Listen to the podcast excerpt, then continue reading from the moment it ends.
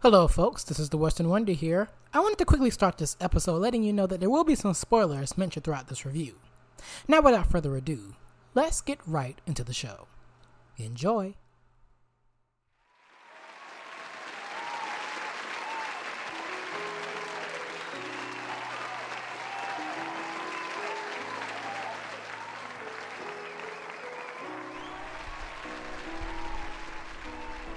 Ladies, gentlemen, and all saints alike, welcome back to the Western Church of Divine Spirituality, Praise and Worship. I know it's been a little while since I've been in the church, but that's besides the point. I'm here, I'm back, and I feel inspired.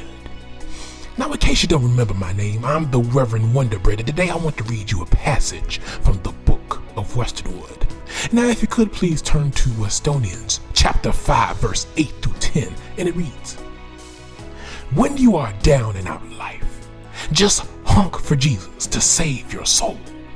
Jesus is like your Uber driver, or your Lyft driver, or your cab driver, or your Grubhub delivery man. When you honk for Jesus, he will save and nourish your soul." See, now what the book is saying, don't be too scared to use your hand, left or right, doesn't matter, to honk on an imaginary steering wheel to get top-notch service from Jesus.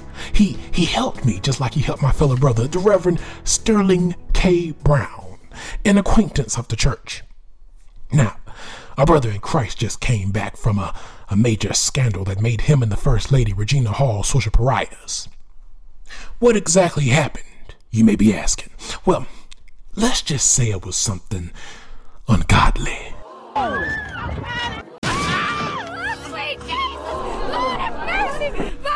Hey, settle down, Mother Brown, settle down. Anyways, all stories of this magnitude do have a happy ending. I'm here to tell you today that with the power of the honk, oh yes, the power of the honk, Jesus came down and saved their souls, and I'm happy to have them back as acquaintances of this church. Now, with further ado, I'd like to present a review from local podcaster extraordinaire known as The Western Wonder, no relation to me by the way, that covers Reverend Brown's scandal and rise back to the top. Or, so we hope it is, his rise back to the top. But first, the church committee has brought in a trailer to play for us, followed by this Western Wonder's thoughts on the movie. So without further ado, put your hands together for the mockumentary known as Honk for Jesus and Save Your Soul. That boy is good. Mm-hmm. Good and terrible. I just want to clarify some things before we get started. Every woman is not built for the great responsibility of being a First Lady. Pastor Lee Curtis Childs faces allegations of misconduct. His megachurch may never be the same. Lee Curtis and I, we're going to get to the other side. You there? Yeah, with the big old microphone. Come in closer, son. You gonna see what all the fuss is about. Showtime. What's up? Oh. Fresh is our turn, baby. Lee Curtis is a talent, a star. Oh, boy. We can edit around that, right? This is gonna chronicle the ultimate comeback. I'm Rocky up in this fight. Rocky didn't win. But he did win in Rocky 2. Lord, baby, how many times I gotta tell you, get past the first movie? That was all set up. Can't be my friend. He is just so wrong. He needs someone to harness it all. Oh, bless your heart. I'm sure plenty of the old congregation will come right on back through good old Wanda the Greater Pat's door. You have a blessed one. Oh, my goodness, and you have a blessed... I'm a sinner, but I'm no criminal. We need you back in that pulpit so you can get me back on that stage. You ain't really getting that many babes, baby. Shake it for the Lord. Shake it for the Lord. I said, did it for the Lord. In my house for the Lord. All those folks out there who are going to see this, I want them to know that I did what I was supposed to do.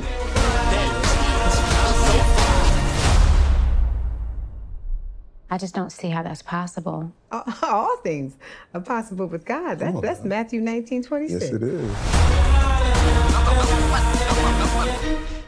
And we're back. Shout out to Reverend Wonderbread for the lovely intro. And might I add that his Big Steppers choir was phenomenal last Sunday. Anyways, let's just get into the plot for the Honk for Jesus, Save Your Soul movie.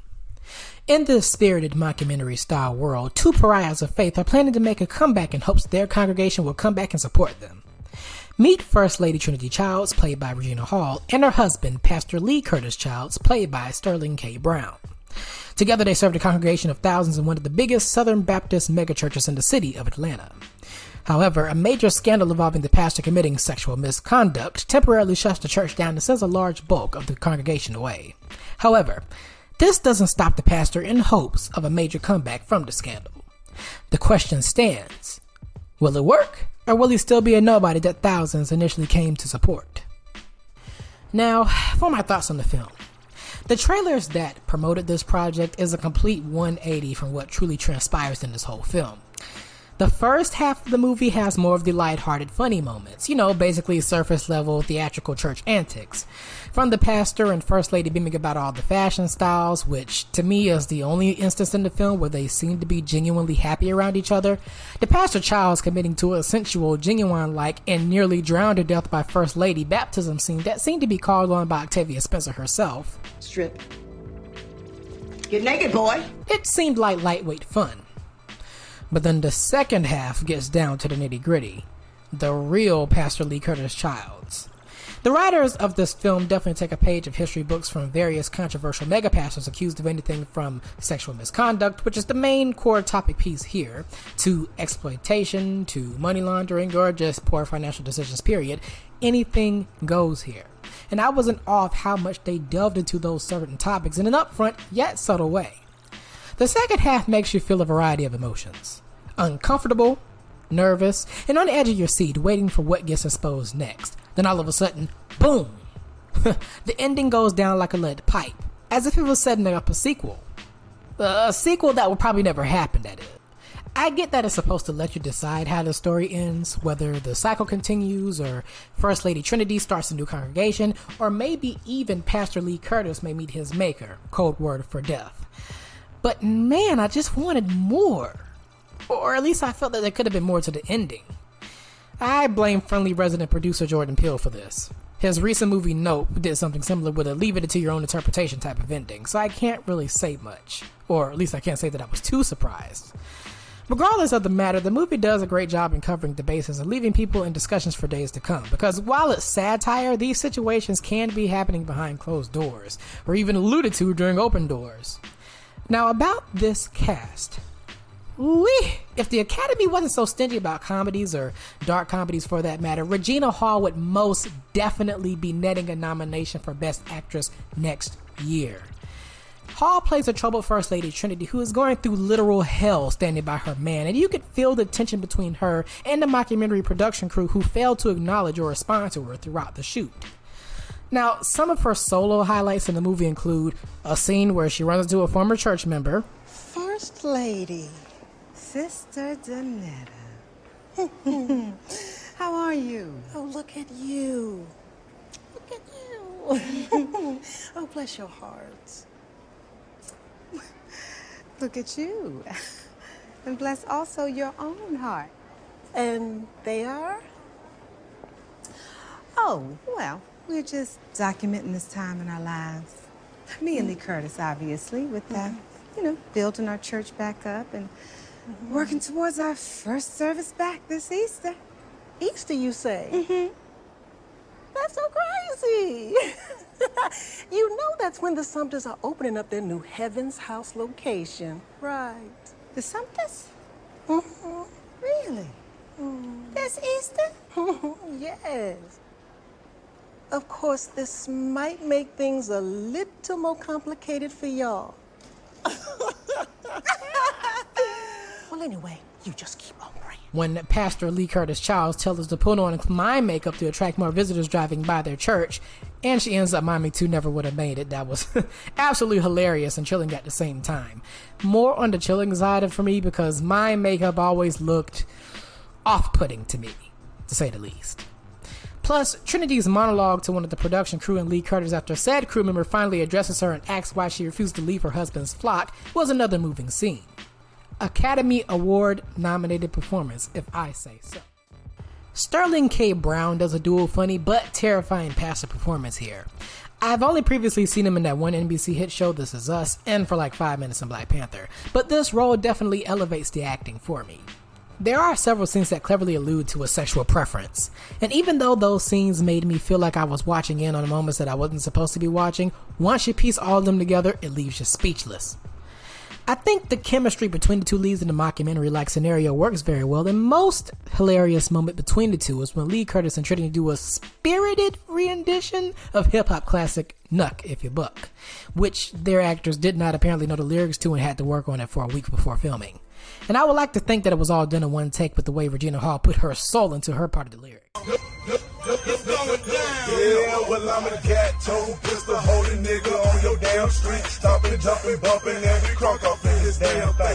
Throwing balls up at these hoes, screaming and bleeding from their nose. But when we saw this one, we make them niggas hit the flow. Ain't no game off in this thing, we be deep off in your party. Crime my niggas getting started, and when niggas is the hardest. So if a nigga come and run their mouth just like a hoe, punch him dead up in his nose and stomp his ass out to the floor. Yeah, we knocking and bucking and ready to fight. I bet you I'ma throw them things on haters first with the twice. See me, I ain't nothing nice. They tell my bit ain't no stopping. They be like Saddam Hussein, Hitler, and Osama bin Laden. Now they steady up popping, and I am acting a fool. I wish I had a would get drunk up on these crime. Two other characters that I would like to mention here. Nicole Beharie in Conphidance as two rival pastors who originally bred from the child's church and made their own, and took a lot of their congregation with them after the scandal, which is probably the most unrealistic scenario from this entire film. I love their moments where they closely study all the shenanigans and backstage camaraderie from the childs and put it into their playbook of being better, sneakier, mega players. The ending gave me joy when it's revealed that they moved their grand opening date to match the same date as the child's reopening day after the two opposing church officials had a disagreement over Easter earlier. Final verdict. The movie gets a terrific rating from me. A clean little 8 out of 10 numericals. Other than my slight beef over the ending and the complete 180 of the humorous tone shown in the trailer that I was not prepared for, it's an extremely fascinating movie that unveils some of the underground grittiness of behind-the-scenes ungodliness. I'm sure it'll leave people pondering some questions.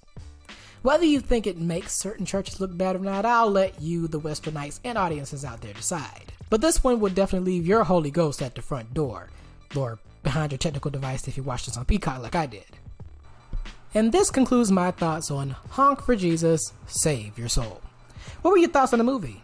Let me know your feedback or suggestions for future reviews by emailing us at westernreviewspod@gmail.com. That is westernreviewspod@gmail.com. Want to know when the next batch of reviews are on the way? Well, be sure to follow the show via its socials. On Instagram at Western Reviews Official, or on Twitter at reviews_Western. And as always, be sure to subscribe to the show wherever you listen to podcasts. The Western Reviews Podcast can be heard anywhere from Spotify to Apple Podcasts to Spreaker to others. Just be sure to subscribe. Stay tuned for my next review, which will most likely be the Disney version of Pinocchio starring Tom Hanks as Geppetto. I hope you all enjoyed the review. This is the Western Wonder, Holy Spirit spiriting my way out.